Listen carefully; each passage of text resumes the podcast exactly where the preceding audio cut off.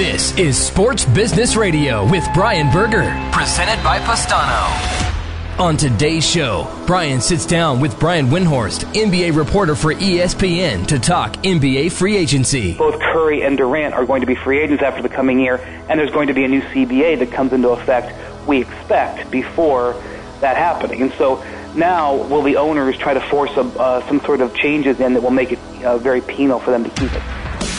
Now, with Sports Business Radio, here's Brian Berger. Thanks for checking out the only show dedicated to covering the business side of sports. We're happy to be powered by our friends at Postano. Follow them online at postano.com or on Twitter at Postano. It is a crazy week in the NBA, and I think one of the sharpest people covering the NBA is Brian Windhorst, NBA reporter for ESPN. He'll join me on our show this week. We'll talk about LeBron James finally delivering a championship to the city of Cleveland. What does his future hold? What's going on with Dwyane Wade? Is he going to be back in Miami? Or will this finally be the divorce that we've thought could happen between the Heat and Dwyane Wade? Kevin Durant shocks the NBA world, changes the landscape, goes from Oklahoma City to Golden State. And we've got a CBA coming up next year in the NBA. So we're all talking about contracts and things that'll happen next summer, but do we really know? Because with a new CBA in place, everything could be different. So we'll talk about that with Brian Windhorst coming up on our show today. I want to remind you the first ever Sports PR Summit social media workshop is going to take place on July 20th at Twitter headquarters in San Francisco. I'm very excited about this. I will be there for that. For more information and to receive an invitation to this invite only event, get in touch with us at sportsprsummit.com. Great opportunity to go to our networking party on July 19th at Bleacher Report headquarters in downtown San Francisco. And then the next day, get inside of Twitter on July 20th. A rare opportunity. It's an invite only type of place. So uh, if you want to see those venues, learn from top social media minds, figure out how to create content 24 7, 365 for your platform. It's a great event. The Sports PR Summit Social Media Workshop coming up on July 19 and 20 in San Francisco. I'm joined by our executive producer, Brian Griggs. Griggs, how are you? I'm doing great and uh, couldn't be more excited about the NBA offseason so far. It's been exciting.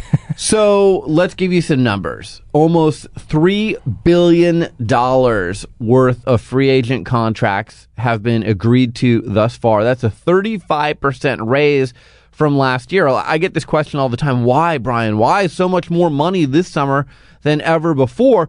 Well, remember the new TV money is starting to kick in. So the cap has gone up from I believe 70 million dollars to 94 million. It's going to go up over 100 million next year. But like I just said, when there's a new CBA in place, at the end of next season after that negotiation takes place, could the landscape look even more different. But you know, when I have to Google some players, Griggs, like I didn't know who Jon Leuer was, and um, you know, I'm seeing Evan Turner handed a, a contract for $17.5 million a year by the Portland Trailblazers. There are some role players that are getting contracts that you just kind of go, whoa, that guy got what? Like, you expect Kevin Durant, LeBron James, uh, guys like that to get big contracts. But some of the middle tier players, that are getting paid, it, it's phenomenal. And then, you know, a great trivia question who's the highest paid player in the history of the NBA? Well, right now, agreed to Mike Conley, $153 million. I mean, most people would say, well, you know, it would have been Michael Jordan or it'd be LeBron James or Kevin Durant. No, Mike Conley currently today has the richest contract in NBA history at $153 million. So it's been a crazy landscape so far in NBA free agency. It's crazy too. I was just reading at it today. Uh, Rajon Rondo, two year, twenty eight million. Uh, Jamal Crawford, three year, forty two million. I mean, these are you know role players, six man type players. Well, and what, it's crazy. You know what's happened, Griggs, is guys like Ray Allen who took last year off, Stephen Jackson who hasn't played in the NBA for a year or two, uh, Shane Battier, Carlos Boozer. Guys who have been retired for a year or two, they're going, wait a minute that's the money being handed out. You know what? I'm dusting off the yeah. shoes. I'm getting back in the game. Yeah. Sergio Rodriguez, who has played overseas for a few years, got $8 million a year from the Philadelphia 76ers. And, you know, you just look at these contracts and you're like, wow. And and NBA players are doing it too. Like I just mentioned, guys that have been retired are going, you know what? If the money's that good, if I can come back and make eight, ten, fifteen million dollars for a year, you know what? I'm in. I'll, I'll go back to physical therapy and training and and all dust off the the shoes and, and I'm back out on the court. Uh, it, it's an amazing landscape but, you know, it still doesn't compare. This is something we'll talk about with Brian Windhorst. If you look at someone like Giancarlo Stanton of the Miami Marlins, highest paid player in Major League Baseball, 13 years, $325 million. There's an uncapped market in Major League Baseball. You can pay a player whatever the market dictates. Imagine if that was the landscape in the NBA. You'd have LeBron and Kevin Durant and Steph Curry probably making between 50 and 60 million dollars a year. And you know what? In those cases, as I've argued on this show for many years, I think they're worth every penny because when you see the impact that LeBron James has on the city of Cleveland and the economics there, when you see the impact that Curry and now Durant will have on Golden State, the impact Durant had on Oklahoma City, it goes beyond the the basketball court. It is literally impacting the economics of your city. It's impacting your franchise value. Look, when LeBron returned to Cleveland in 2014, the Cavs were worth roughly $500 million. Two years later, Griggs, they're worth over a billion dollars. He has doubled the franchise value in two years. Watch what the franchise value does in Oklahoma City now that Durant has left and if Westbrook leaves. And watch what the value does in Golden State now with those four superstars all on the same team. So there are just some players that you can't measure their worth with their contract that you pay them. So it would be interesting if the next CBA, by the way, which has LeBron James, Chris Paul, and Carmelo Anthony sitting at the head of the table representing the players union, all superstar players, are they going to say, you know what? Part of this new deal, we want max players to be able to get whatever the market dictates. There should be no cap on what we get paid. That will be interesting to watch. Other things going on uh, in the world of sports. Uh, Wimbledon is going on. There's some good matches there. What else have you been uh, paying attention to, Greg? Well, I, am an Olympic. We talk about the Olympics quite a bit, and yep. I, am big with the Olympics. Summer Olympics, there's tons of controversy just because oh, of where it is, and you know all the stuff that's not ready, and the swimming and the water's tainted, and all this stuff. So that's kind of uh, this, there's tons of storylines going on. I mean, that. when they're talking about super bacteria, they're talking about yeah. a foot washed up on the beach where volleyball is going to be. Not good. Obviously, the Zika virus, and we've seen already that Jason Day and Rory McIlroy have said, no thanks, I'm not going. Yep. You see that venues are far from being built, and people are wondering, how is this venue going to be built in the next month? You know, we hear the the kind of chicken little cries of the Olympics, whether it's security concerns or we heard what was going on in Sochi that the venues weren't going to be done and there weren't hotels and mm-hmm. people couldn't go to the bathroom and you know all these things and it turned out to be fine. Yeah. Is that what's going to happen with Rio or are we looking at something that we're going to go, "Oh my gosh, how in the world did they decide to hold the Olympics there?" Which by the way, you know, they've had World Cup, they've done some good things in Rio, but this is a whole different level and the other thing is, there's a huge financial crisis in Rio. There's government change.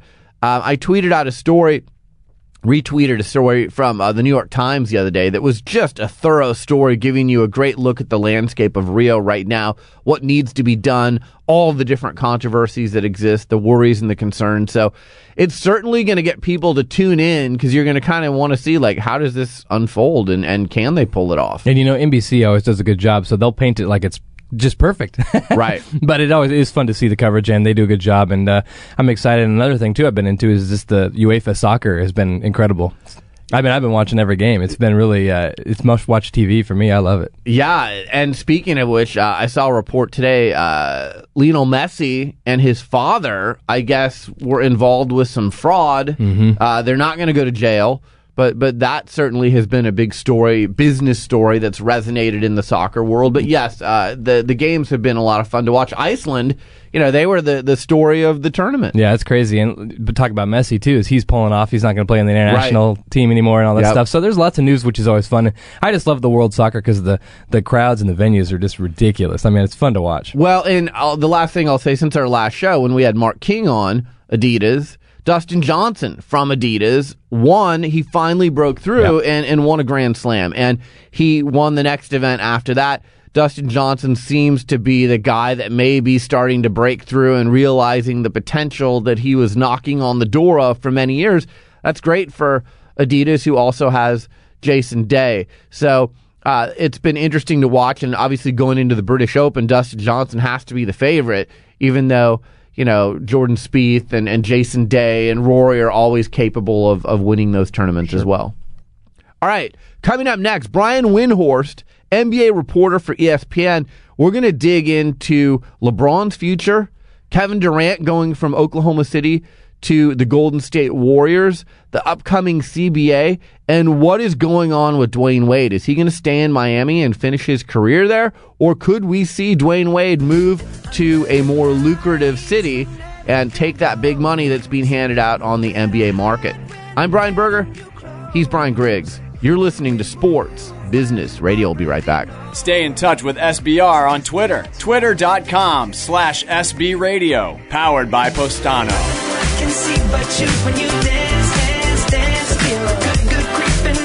Hi, it's Brian Berger. Here at Sports Business Radio, we are proud to work with our partners, Postano. They make a sports proven visual marketing platform that I've personally been amazed to see. Teams like the Dallas Cowboys, Boston Red Sox, LA Kings, and Cleveland Cavaliers all use Postano to engage their fans. When sports teams and fans tell their stories together, amazing things can happen. Every fan has a story. Whether you want to put selfies on the Jumbotron, create a dynamic social media command center, or activate a hashtag campaign on your website, Postano can design an amazing social experience true to your brand. Even better, using the Postano platform can pay for itself through selling sponsorships. As an example, the Kings sell sponsor space to Toyota and other clients and run the ads using Postano. Want to see what your team's social content could look like? Schedule a demo today. Go to postano.com slash sports. If you're a fan of this podcast, you understand the real power of engaging your fans. And these guys get it. That is P-O-S-T-A-N-O dot com. Back to Sports Business Radio with Brian Berger. My guest is Brian Windhorst, NBA reporter for ESPN. You can find him on Twitter at Windhorst ESPN. He has covered LeBron James and the NBA for a long, long time. He's been on the show before. Brian, thanks for joining us. No problem. So let's start with the Cleveland Cavaliers finally winning a championship. Uh, my question to you is LeBron had been chasing this for Cleveland his whole career. Dan Gilbert had promised this, promised this to the city of Cleveland. Now that they've both delivered, does LeBron really, what's next for LeBron? Because I've tried to think of that since he, you know, was at the parade and I know he wants to win more championships, but does he owe Cleveland any more now that he's delivered that championship to them? He doesn't know, he doesn't know anybody anything. He can do whatever he wants. Um, you know, typically, you know, not that he's typical in any regard, but typically when you win a championship, you want to defend that championship and you know, in in this case, you'd want to enjoy the year as champion. So I'm not surprised at all that he's lining up to come back to the Cavs. Um, as far as the rest of his career, I don't know, and frankly, I don't care. He's in my mind, um, he's a, his career is complete. He is he's won everything he could possibly want to win. If you want to get into the counting about how many titles, that's fine. I don't think he cares. Um, I don't think his legacy is going to be affected by it um, winning multiple championships, um, doing what he did, making the greatest comeback in NBA history, basically, um, you know, being the catalyst of that. His legacy is complete, and he's only 31 years old, so he has some years left, and he probably has some contention left. And if he wants to go play somewhere else, I don't think anybody should care. What about Dan Gilbert? We know what the championship means to him, and you know, we know the relationship between Dan Gilbert and LeBron has still been a little bit chilly even since LeBron returned to Cleveland. What does Gilbert see going forward for his franchise? Or, you know, can he say kind of like Dallas has said with their one championship, hey, look, we, we won one for everyone? It's going to cost, it cost him a lot of money. Um, they paid $54 million in luxury taxes. It was the second most expensive team in NBA history. Um, between luxury taxes and the um, salaries, it was in the neighborhood of $160 million commitment to the roster just for uh, this last season. Um, he it cut him deep. He sold a piece of the team midway through the year to a couple of local investors. Um, I have no idea what his finances are. I have no idea whether the luxury tax payment um, had anything to do with his reason for selling a, a section of the team. I can just state those two facts: that the team operated heavily in the red, and he sold a section of the team during the season. Obviously, you can't do that every year. So um, he, it was it's his you know the, the the theme for the season was all in. It was and that was his theme. That he came up with that. It wasn't the marketing department. So he backed that up by how much he spent, and um, I don't think that they can continue to do that year over year. In fact, they're already letting some of their um, end level free agents go. They can't pay to keep the team together. So um, LeBron came back to Cleveland for many reasons.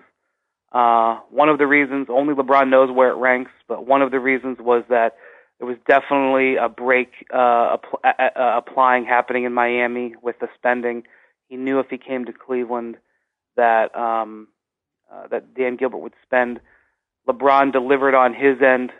Gilbert delivered on his end. Again, as far as I'm concerned, they're square. They both have the trophy. They both are going to have the ring, and it was a. It turned out to be a very fruitful uh, partnership. So you bring up the Miami Heat. Let's go there. We know you've been reporting about Dwyane Wade and his situation with the Miami Heat. You know, we had this conversation last summer, Brian, and and next to Dan Marino, there hasn't been an athlete that has meant more to the city of Miami than Dwyane Wade. I just don't see a way that the Heat can let him walk. Do you see them getting this done? Well, I have no idea how it's going to resolve itself. Um, by the time people are listening to this, it may have resolved itself. Um, I will say that at this moment, the acrimony between the Heat and Dwyane is uh, very deep. And this has happened in the past. Um, you know, Pat Riley, when he was, uh, when Tim Hardaway was there, Tim Hardaway for a while was the face of that franchise. And um, they reached a point where Tim felt he could continue to play. The Heat didn't seem to agree at the same price level, and he went to the Dallas Mavericks at the end of his career. You probably don't even remember that because it was insignificant, and his career ended shortly thereafter. Um, there was a point where Alonzo Mourning reached a section of his career where he still thought he could do things. Um, the New Jersey Nets offered him, I think, 17 or 20 million. I can't remember the number. The Heat offered him one million, and when they couldn't work it out, the Heat helped facilitate sending him to New Jersey. They they always would say, well, we sent him someplace where they could be more competitive because the the Nets were more competitive than the Heat at that point. point, and that's true. But at the end of the day, it was because Pat Riley was offering one million. I can't remember what the number was. I think it was 17 million or something like that that the Nets were offering. So he's done this before um, he's reached a point with franchise players where he's just going to draw a line and say this is where you are. So this is sort of repeating itself. It's repeating itself very publicly because of the nature of where of how the NBA is right now. Um, and maybe at the end of the day, uh, the Heat feel like it's time to move on from Dwyane, and they're just making it hard on him to do that. Um, at the same time, like all relationships, if you get into a room and get to a table, you can hammer out your differences. I do think there is middle ground. I just think there's a lot of scar tissue that's built up. You have to realize um, that Dwyane um, left money in 2010 to help the Heat. He left money in 2014. When I say left money, I mean he literally took a pay cut um, in 2014 to help the Heat. Last year, he wanted a multi-year contract and agreed to a one-year contract so that the Heat could chase Kevin Durant. Now, I think he's just gotten to the point where he's saying, "I'm at the end here. I can't continue to give back. This is where you have to pay me off. And you know, to the Heat's credit, maybe um, they set him up for this by you know promising that golden parachute, and now they're saying, well, maybe we won't give it to you. And so I can see both sides uh, of the story. I wonder in the future how this may impact future signings in Miami, though, because if this is how you tweet, treat the face of your franchise, what is it, what message does that send to other free agents that may look at Miami as a destination? Well, like I said, they did it to uh, Hardaway and Mourning, and had no problem not only getting Mourning back later, but signing plenty of free agents. And Pat Riley and Micky Arison know this very well. Brian Windhorst, NBA reporter for ESPN, is our guest. You can find him on Twitter at Windhorst ESPN. All right, let's talk about the story of the week and really the story of the year in the NBA, other than the Cavs winning the championship. Kevin Durant and his free agency. He announced on the Players Tribune that he's signing with the Golden State Warriors. So Brian, I talked to some people from Nike who were in constant contact with Durant over the weekend when he was in the Hamptons. And what they told me is that Durant was really overwhelmed by all of this. You know, Tom Brady showing up with the Celtics and Pat Riley and Jerry West calling him. You know, Durant is a pretty low key guy. So I think that flurry of activity in the span of four days was really a lot for him. And my question to you is this you know, last time around when he re-signed with the Thunder, he was with a different agent. Then he signs with Jay-Z and Roc Nation. How much do you think Roc Nation may have played a part in ultimately getting him from Oklahoma City to the Bay Area? It's hard to say. I mean, um, Roc Nation is a new agency, and their first big deal that they did, I believe, was with Robinson Cano. Right. And they moved him to um, you know, from New York to Seattle. Um, and you know, people will tell you that the power in in brokering, you know, in in in, a, in representing is the power to move. Um, you know, anybody can re-sign. I mean, I, I could have negotiated with the Thunder to re-sign Kevin Durant. Um, the, the the show of power is the power to move somebody. Um, so there was a concern from the Thunder when when um, when when uh, Durant hired Roc Nation after seeing what happened with Cano, that would be one of the things that they wanted to do was they wanted to stake their, um, you know, the reputation of their growing agency on their ability to, to wield power. Um, CAA, for example, um, got into the basketball business uh, circa 2008 or so. Uh, I may not have that exactly right, but it, their their flexing of power was di- was displayed in 2010 when they represented uh, Wade, LeBron, and Bosh, and they collaborated to bring them all to Miami. Right now, CAA is is if not the most powerful, right there among the most powerful players in the entire basketball industry. They rep- they represent uh, coaches, uh, executives, players. They you know they continue to draw clients because of their power, and it was the you know the, the showing of their power that created that. So I do think that there is something to that, but I also think that the way Roc handled the Under Armour negotiations with um, Durant uh, showed that that that isn't always what they're about. They could have moved Durant to Under Armour.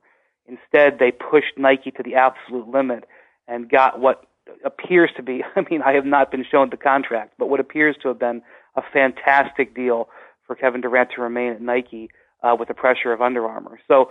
Um, yes, I do think that there's a possibility that that, that Roc had some incentives to, to move him. Um, but from where I stand, the Cano deal, from what I understand, was a good deal. The Under Armour deal, or the a Nike deal with the Under Armour threat, was absolutely a good deal, and this could turn out to be a terrific deal for Kevin Durant. We'll have to see.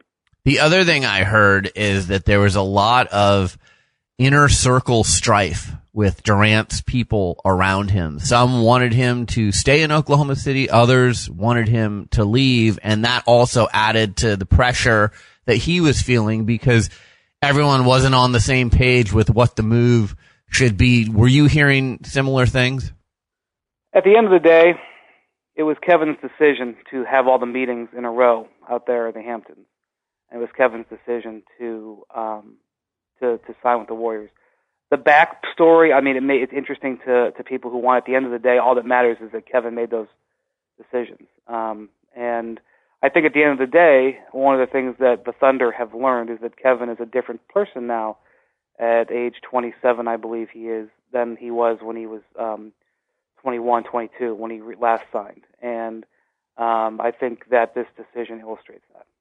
Yeah, I mean, look, at the end of the day, I have no problem with him moving on to Golden State, and, and I could make a strong case why it's a, a, great career move for him, and it's why you're a free agent.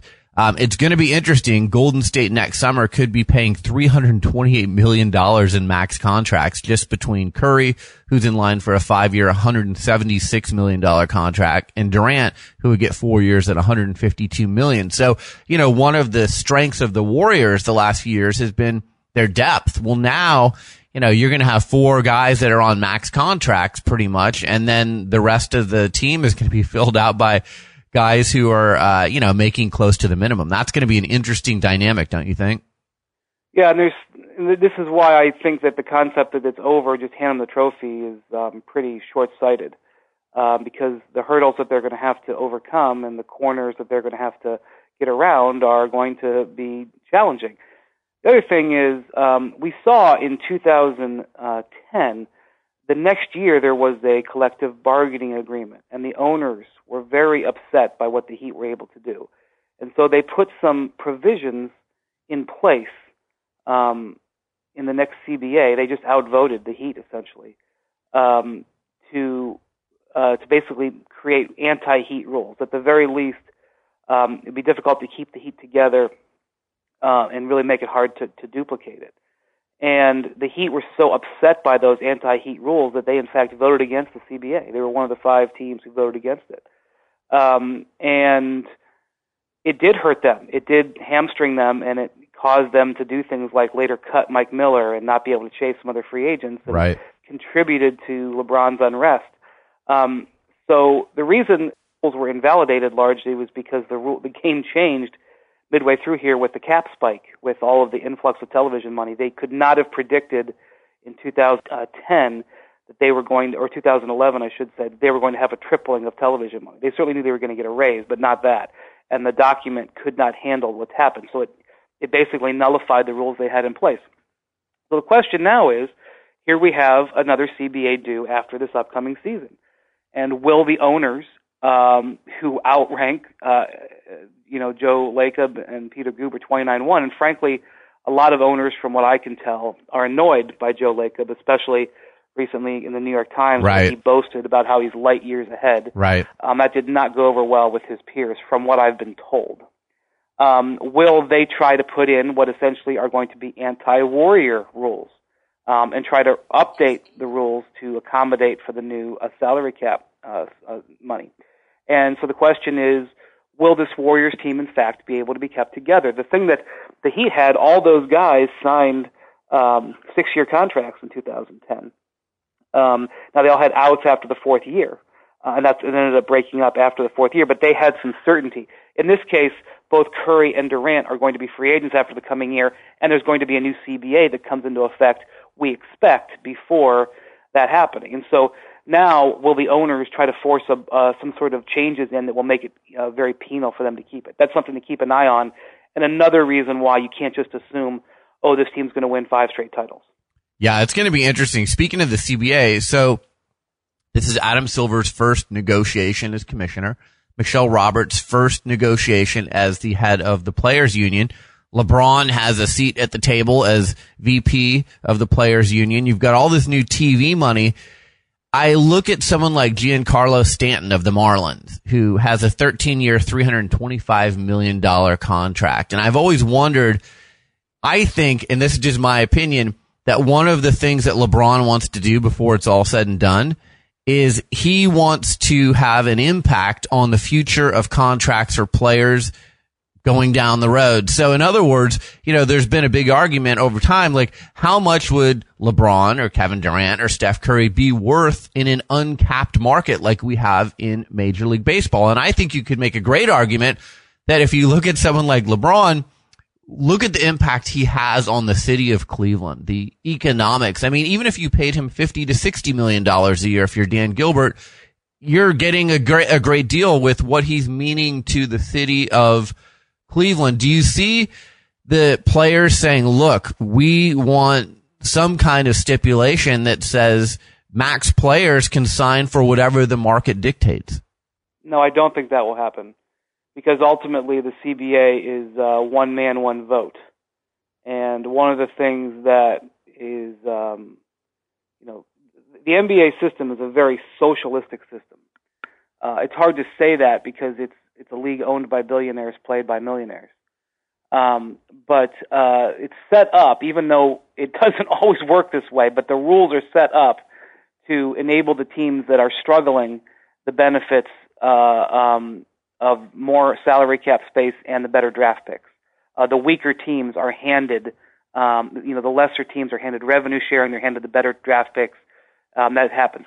The the the the top end of the um, of the of the stars, the super talented stars, have maximum contracts capped, so that that money can be redistributed amongst the middle class. The NBA has a very thriving middle class right now. That's why you're seeing, uh, you know, guys like I don't know, pick your contract. Um, Jon Leuer. yes, Jon Leuer, twelve million dollars a year. yeah. Know, uh, you know, Evan, Evan Turner. Turner. Yeah. Yes, uh, that's right in your wheelhouse there in Portland. Yeah. So and the reason that is is because it's one man, one vote. There's a lot more middle class and lower class than there are superstars. Um, so while it's interesting now, you have Chris Paul running it, superstar LeBron James, vice president, superstar Carmelo Anthony, vice president, superstar. Could they find a little loophole in there to take care of themselves a little bit? Yes, but as ultimately the NBA is going to remain a socialistic system because the 29 owners or the 30 owners um, you know, the majority of them are small markets. Uh, you know, you can't get a group block of large markets. You can get a group block of small and mid-sized markets. And same in the Players Association. Uh, the middle class will always outvote the uh, the upper class. So, um, you know, the one percent probably is not going to dictate uh, how things go. There could be variances one way or the other, but uh, the maximum salary, the salary cap, um, the draft system, uh, the lottery system. Uh, you know, there may be changes, but they're not going away. It's such an interesting time for Adam Silver because I think he's done a great job since he's taken on the role of commissioner of building positive relationships with the players. And you see how he handled all the Donald Sterling stuff. And now he's, you know, essentially sitting across the table from Michelle Roberts and the players. He can either become closer with them by making this a smooth negotiation or there can be that wedge that's driven between them, frankly, like Commissioner Stern had with the players when he sat at the table for those negotiations. Don't you think that's going to be an interesting dynamic? Well, I think when you look at Adam Silver, what he's done, um, uh, all of his big decisions have been decisions that have been aimed at generating revenue for the owners. Um, his first decision, his first significant decision, was switching the finals from a two two three two to a two two one one one. Right. And the idea was you wanted to give the quote unquote underdog a chance to win Game Six to force Game Seven. Um, it didn't happen his first two years, but by the third year, that's what he got, and he got they got a terrific Game Seven where they had 44 million viewers um, it was terrific for the television partners. The ads on jerseys, completely a pro revenue decision. Uh, the, the, the his his pro gambling stance, his investment in the uh, daily fantasy leagues, all pro revenue. Um, the Donald Sterling thing, he gets credit for that. What was he going to take the opposite position? I mean, he condemned a racist. That's kind of a layup. Um, so to me, if you look at Adam Silver's moves, um, they have he is largely, you know, his his temperament is very different from David Stern. So when you approached David Stern with an idea that he didn't like, not only would he dismiss it, he would embarrass you as he dismissed it. When you approach Adam Silver with an idea, he's much more receptive to it, um, to your face. But in reality, they ha- the, all the decisions that he's made have been pro-revenue decisions for the owners, and that's why the owners love him. Number one, he's not as abrasive. Um, number two, he, he everything he does is to put is to, is to maximize the money in their pockets. The television deal could have been negotiated a lot differently. They could have brought in the players' union to the negotiations uh, so that they wouldn't have had such a cap spike, cap smoothing issue. Um, they could have included uh, players, in, you know, in, in discussions about maybe, you know, reducing the schedule as all this new money came in. That's not what they did. They just went in and took the entire bag of money and and it was a great deal for the owners. They couldn't believe how much money they got. They decided they would deal with the fallout later. Um, so I think uh, Adams' approval rating amongst his bosses, which are not the players and are not the fans, is very high. But um, I don't think he's necessarily has um, you know, how do I want to put this. He doesn't hasn't necessarily made a, any changes on the game yet that you would consider favorable for the players. Almost three billion dollars in free agency money has been handed out so far. Thirty-five percent increase from last summer. Last time around, the owners cried, "Oh, we're poor. Some of us are losing money." Like with this money being handed out now, I don't see how you can make that claim. It's going to be an interesting uh, negotiation. Brian Windhorst, NBA reporter for ESPN. You can find him all over TV shows on ESPN, The Jump. He's everywhere. You can find him on Twitter at Windhorst ESPN. Brian, thank you so much for taking the time to join us on Sports Business Radio. Thank you, Brian. You're listening to Sports Business Radio. We'll be right back. Podcast this show and any other past SBR episode at sportsbusinessradio.com. Back with more SBR, powered by Postano, after this.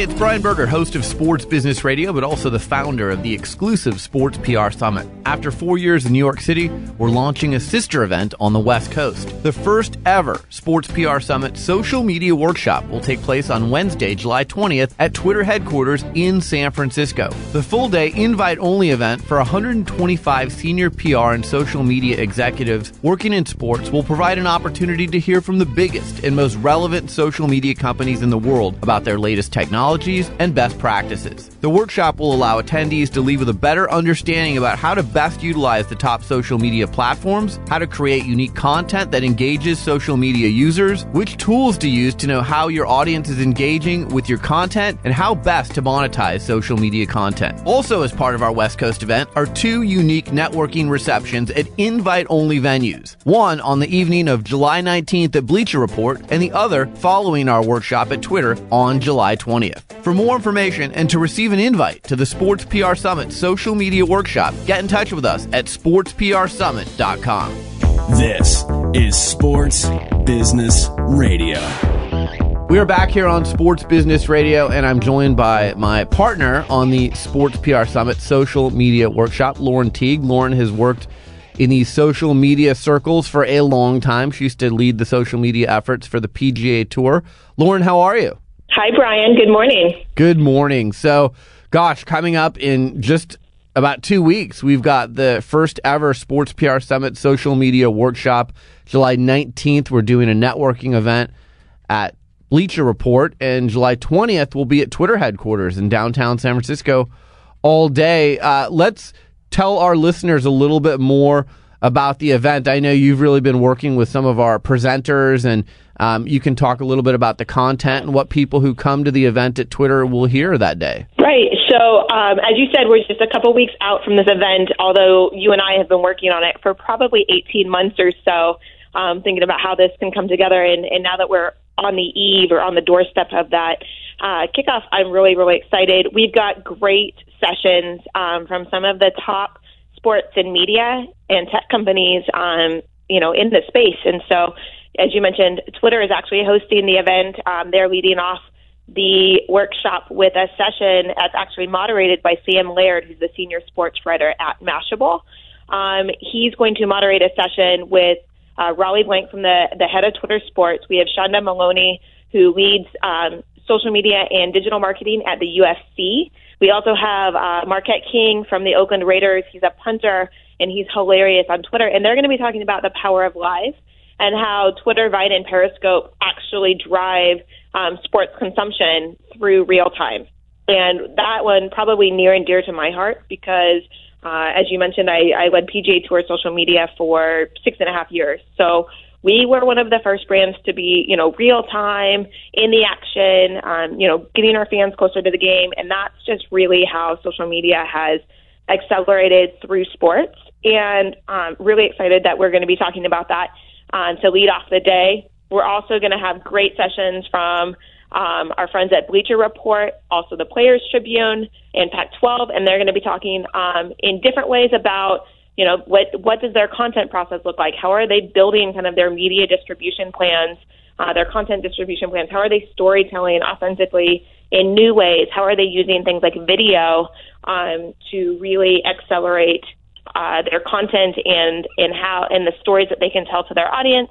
Um, and then absolutely how they can monetize. Which when I again when I was back at the PGA Tour, um, you know, social was fun and nice, but until you actually put dollars behind it and it became a revenue generator, as much as some of the other media efforts that we were able to do on the digital side of the business, um, you know, once we were able to, to take that step and actually monetize our efforts, we started actually being um, getting a fairer seat at the table. And so I think that's really important for us to talk about at the social media workshop when we're at Twitter um, to talk about how to monetize content, how you know how to value it, and and whatnot, and how and learn from these brands who are doing that. Um, we also have a presentation from Opendorse, who is actually a sports marketing company that creates a marketplace between athletes and potential sponsors and does some of that valuation for what does uh, a social post from an athlete look like and how is that valued compared to other athletes based on their reach and their engagement. Some pretty exciting conversation out of that. Um, and then we're also going to talk with our friends from Postano are going to present on um, using user generated content into marketing plans. So how to leverage all the great things that not just your brand is publishing, but your fans are publishing and use that in your marketing, use that in your fan engagement, in your in venue experience. Um, lots of opportunities there. So top to bottom, the whole day is just full of, of, of great sessions, great information, learning and best practices, and um, you know, and then throw into the networking. As you mentioned, we're going to be at Bleacher Report the night before on July 19th to um, to take over their bar for the evening. Um, great space there, and was just in San Francisco a couple weeks ago. Um, and checked it out, and actually went to a Warriors viewing party during the playoffs there. So got a first-hand taste of what that um, Bleacher Report bar experience is like, and our attendees are just going to love that. Yeah, I mean, how often do you get a chance to go inside of Bleacher Report or inside of Twitter? It's a great opportunity. We actually still have some tickets available. If you want to join us on July 19 at Bleacher Report, July 20 at Twitter headquarters, there's a reception after our event on July 20 at Twitter headquarters. You can go to sportsprsummit.com, click on events, click on San Francisco, and you can request an invite to our event. It is an invite only event. It's for people leading social media efforts for their team, league, brand, or platform.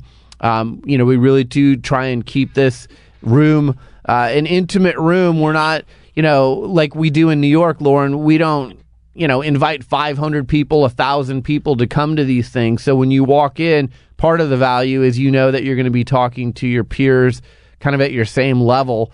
Um, and like you said, just a comprehensive day of learning, whether it's fan engagement, how to monetize social media.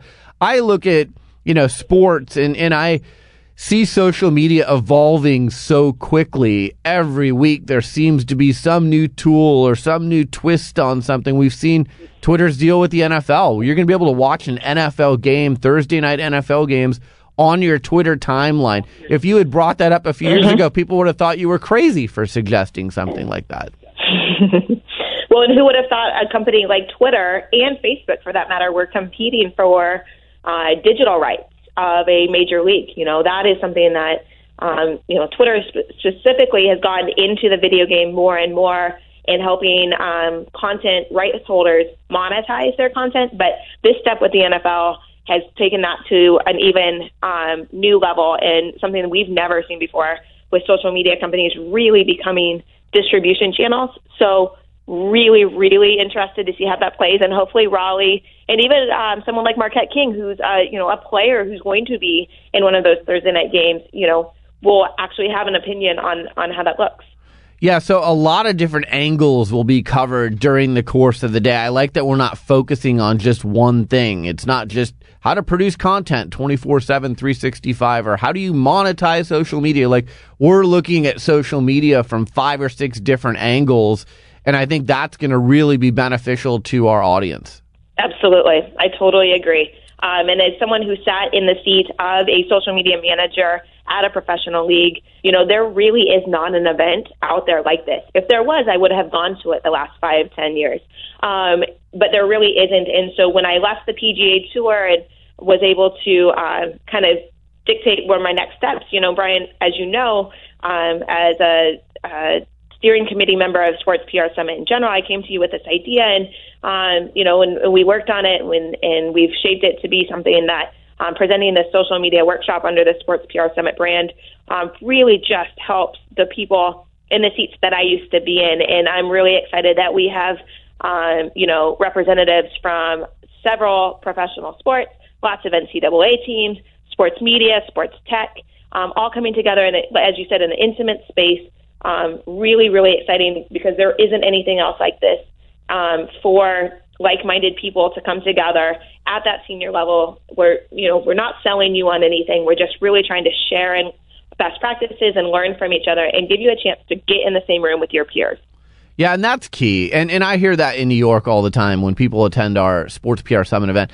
We're not selling you on anything. We're just trying to make you smarter. We're trying to arm you with information and tools that are going to help make you better at your job. It's going to help our industry. So, yeah, it's a really important point that you bring up. All right. So, July 19, the evening networking event at Bleacher Report in that great bar space that Lauren just talked about. July 20 at Twitter headquarters, a rare opportunity to go inside of Twitter and hear from some amazing people over the course of a day. At the end of the day, we'll have a networking reception at Twitter headquarters right there on site. For more information, to receive an invitation to this invite only event, Get in touch with us at sportsprsummit.com. You can follow us on Twitter at sportsprsummit. Lauren, tell our audience how they can follow you on Twitter.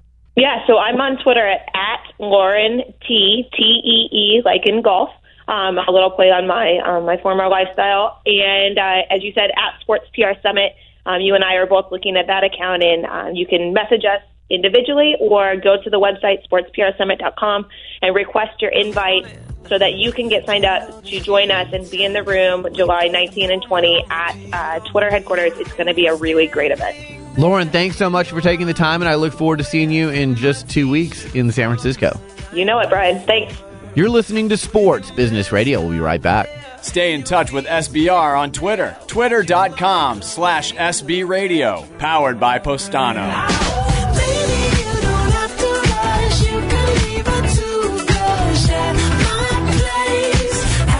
Hi, it's Brian Berger from Sports Business Radio. Did you know that Super Bowl 50 broke the record for single day Wi Fi usage and beat last year's record before halftime? And then nearly 80% of fans use their mobile phones during live sports events. Today's sports fans expect strong, fast mobile connections at their favorite stadiums. And that is why major venues around the country work with Boingo Wireless to manage their wireless networks. Boingo knows fans, and they know how to make a venue's vision for the connected fan experience a reality. Boingo designs, installs, manages, and monetizes wireless networks at university stadiums like K State and the University of Houston, and major league venues like Chicago Soldier Field and Phillips Arena, home of the NBA's Atlanta Hawks. Boingo is the only company that can provide end to end wireless services so teams can focus on the big game, not on their network. Sports Business Radio has teamed up with Boingo to bring you monthly stadium stories focused on how technology is changing the business of sports. I will speak with Boingo and their partners, including athletic directors, venue owners, leading sports marketers, and industry influencers who will share valuable insights you'll want to tune in for. For more information on Boingo Wireless, visit boingo.com or email sports at boingo.com. Back to Sports Business Radio with Brian Berger. We are back to wrap up this edition of Sports Business Radio. Thank you so much to Brian Windhorst from ESPN. Again, follow him on Twitter at Windhorst ESPN, one of the sharpest minds covering the NBA today. Thanks to Lauren Teague, my partner on the Sports PR Summit social media workshop. Looking forward to that event on July 19th and 20th. July 19th at Bleacher Report, July 20th full day at Twitter headquarters. If you're interested in an invite and receiving more information, go to sportsprsummit.com. Thanks to our show staff, Brian Griggs and Josh Blank. Thanks to our friends at Postano for powering Sports Business Radio. Follow them online at postano.com or on Twitter at Postano. Thanks to our friends at Boingo Wireless for powering our Sports Business Radio Roadshow Follow them online at boingo.com or on Twitter at boingo. I will tell you very soon we have a big announcement coming up to tell you where our next road show is going to be.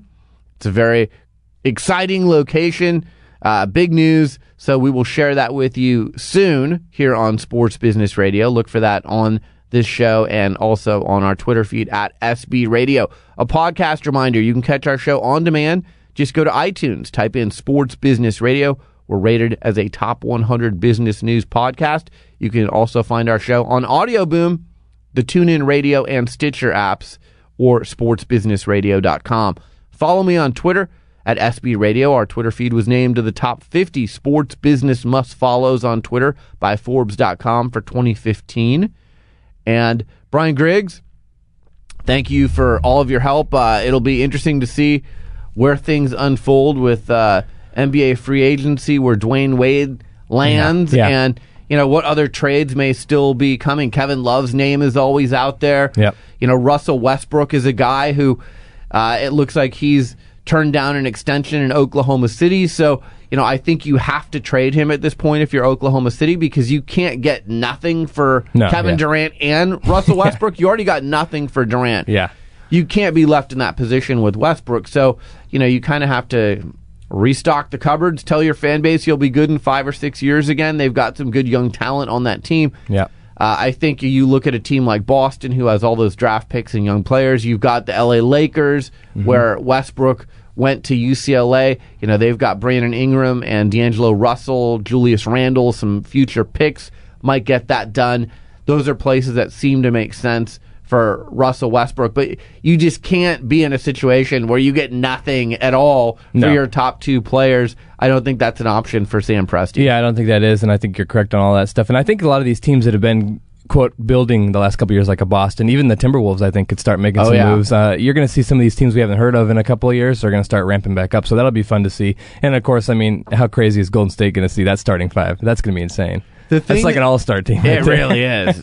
but again, here's the thing that everyone needs to keep in mind, and we talked about this with Brian Windhorst: is a year from now, when there's a new CBA, will the owners put measures in place that make it impossible to keep those four guys on the same team? Yeah, right. True. So you know, last time around we saw the owners try and basically set it up so the Heat couldn't do what they did again with LeBron James, Dwyane Wade, and Chris Bosh. Now you've got four max guys in Golden State. Will the owners try and nix that? So the other thing that's happened is that you're basically paying all your money to four guys, and everyone else on the team is on a minimum contract. So yeah. the depth that Golden State had that made them so strong is going away. So yeah. if any of those four guys goes down with an injury, you're in real trouble now because you don't have depth on the bench like you did before. So I think the people, I agree with Brian Windhorst too, are handing Golden State the title. It's a little premature to do yeah. that because there's a lot that could happen between now and next summer. You're listening to Sports Business Radio. Thanks for tuning in, and we will talk to you soon.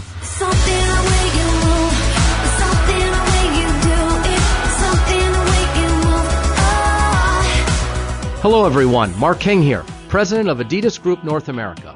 One of the most inspiring parts of my job is the conversations I have every day with extraordinary people who are shaping the sports landscape. I talk to athletes, league executives, athletic directors, and agents, and now I'm bringing these conversations to you through my new podcast series, Extraordinary Happens Competing in Sports, Business, and Life. This series dives deeper into what inspires the people who are leading change in sport, both on and off the field. I want to know what makes them tick and uncover how they're challenging convention to make extraordinary things happen for their teams, their businesses, and themselves. And I want to share those stories and insights with you. Tune in to my bi weekly episodes of Extraordinary Happens on iTunes and Stitcher. And remember, get out there, challenge each other, lead change, and make extraordinary happen.